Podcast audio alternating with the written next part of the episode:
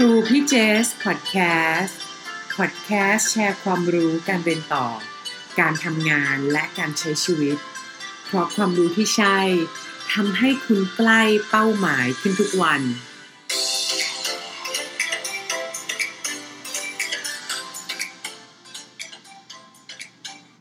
สวัสดีค่ะ ขอต้อนรับเข้าสู่ครูพี่เจสพอดแคสต์นะคะepisode ที่ 48 แล้วค่ะ เป็นพอดแคสต์ประจำวันจันทร์ที่ 25 มีนาคม 2562 นะคะอ่าวันนี้เป็นวันจันทร์เป็นวันแห่งการเริ่มต้นใหม่ เจสเลยอยากจะมาแชร์ว่า เวลาไหนล่ะ ที่เราควรจะเริ่มต้นใหม่เวลาไหนที่เราจะควรจะเริ่มต้นก่อน เพื่อให้เราทำงานแล้วเราได้เปรียบ แล้วเราทำงานแล้วเราสำเร็จได้ดีขึ้นนะคะ ซึ่งอันเนี้ยก็เป็นสิ่งที่เจสอ่านมาจากหนังสือของ Daniel Pink ที่เราแชร์กันไปเมื่ออพิโซดที่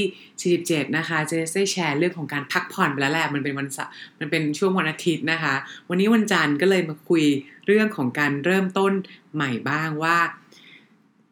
จากหนังสือเรื่องเวนเนี่ยจังหวะเวลาทามมิ่งไหน ที่เราควรจะเริ่มแล้วเราประสบความสำเร็จ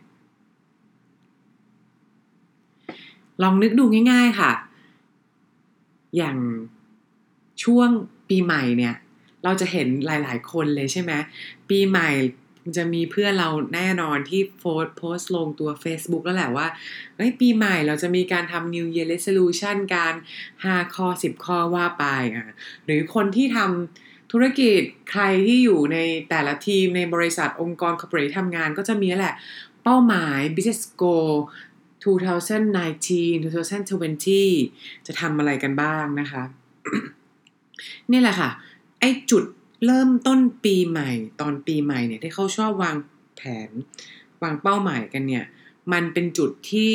ตามหลักจิตวิทยาแล้วเนี่ย เป็นตอนที่เราจะตั้งแลนด์มาร์คให้ตัวเองวันเนี้ยวันเนี้ยฉันจะเริ่มแล้วนะคะ แล้วมันจะเป็นจุดที่มันจะสามารถดึงพลัง ดึงสมาธิ ดึง concentration ของเราได้ทำให้เราอะ มันเป็นวันที่เราอยากจะเปลี่ยนแปลงตัวเองอะ่ะ เหมือน turning point อะ่ะ เหมือนแบบสมมุติปีที่แล้วเราทำงานอะไรมา ไม่ดีแต่มันพอเริ่มวันใหม่แล้วอะ่ะ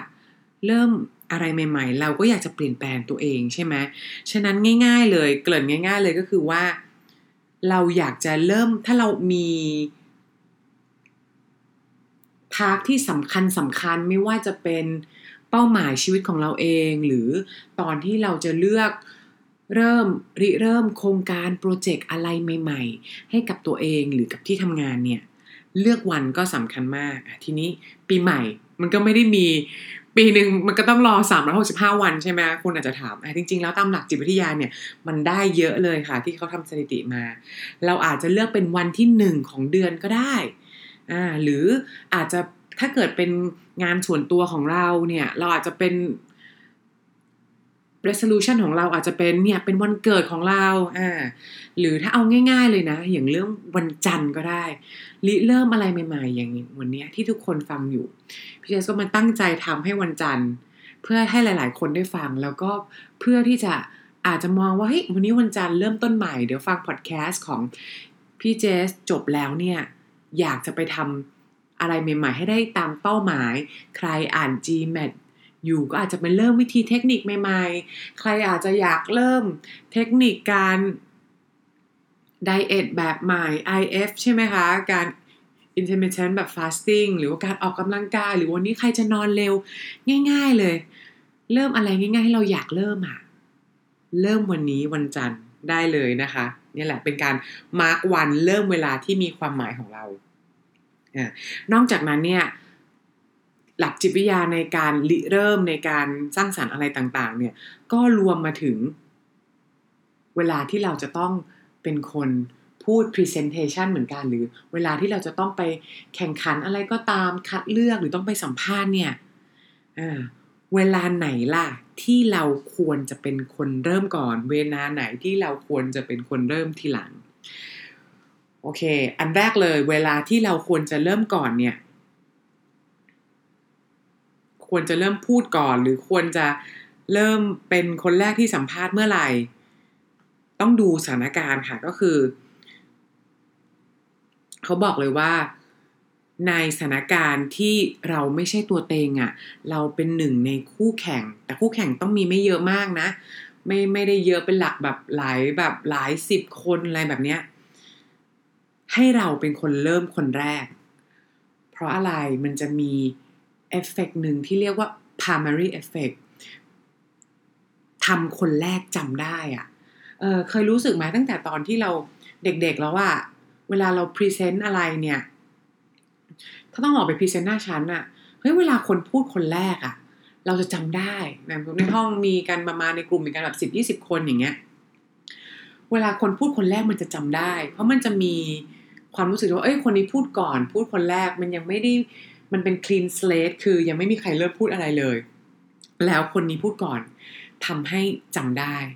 นะคะ แล้วพอตอนจบเนี่ยก็จะยังไม่ลืม ไม่ลืมเพราะอะไร เพราะว่ามันก็ไม่ได้มีหลายคนไงนี่แหละ มันจะทำให้เราเนี่ยดูโดดเด่นขึ้นมาพูดก่อนแล้วก็ได้เปรียบในกรณีที่เราเป็นหนึ่งในตัวเลือก ไม่ใช่ตัวเต็งแล้วก็ไม่ได้มีคู่แข่งเยอะมากเป็นหลักหลายสิบหรือร้อยนะคะ อ่าแล้วไม่อันนึงแล้วเมื่อกี้พูดไปแล้วว่าเวลาไหนที่เราควรเริ่มก่อน แล้วตอนนี้ล่ะ เวลาที่เราควรจะเริ่มทีหลังคือเมื่อไหร่ อืมก็มันก็จะเป็นในสถานการณ์ที่ว่า เฮ้ย อยู่ในสถานการณ์ที่มีคู่แข่งเยอะๆ หลาย ๆ คนมากๆเลยเนี่ย ถ้าเราจะพูดเนี่ยให้พูดเป็นคน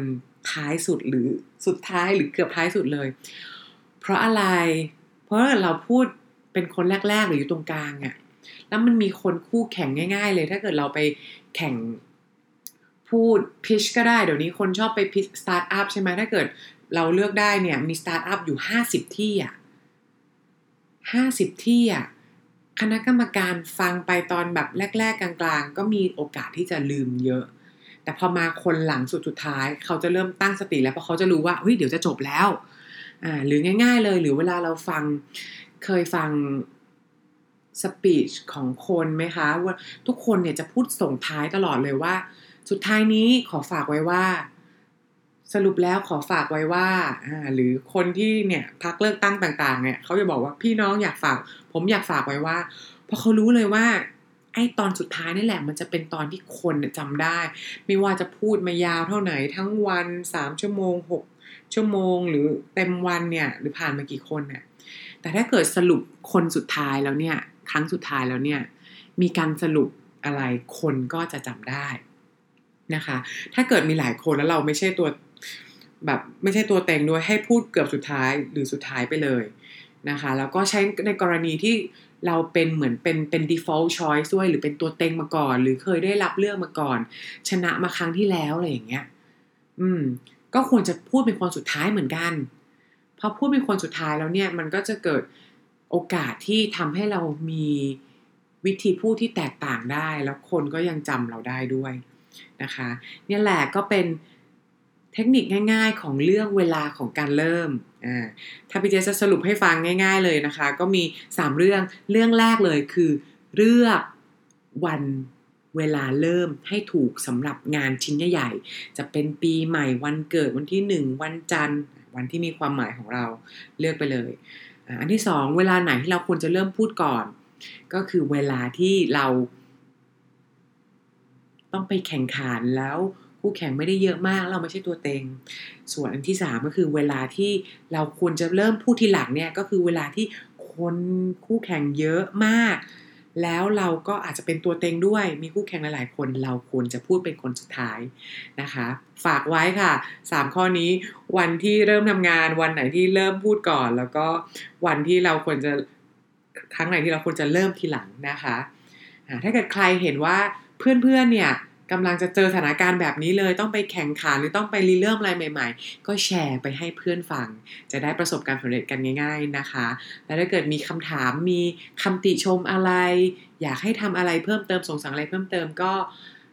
ไลน์มาคุยกันได้ หรือคอมเมนต์มาในพอดแคสต์นี้ วันนี้ลาไปก่อน ขอบคุณค่ะ สวัสดีค่ะ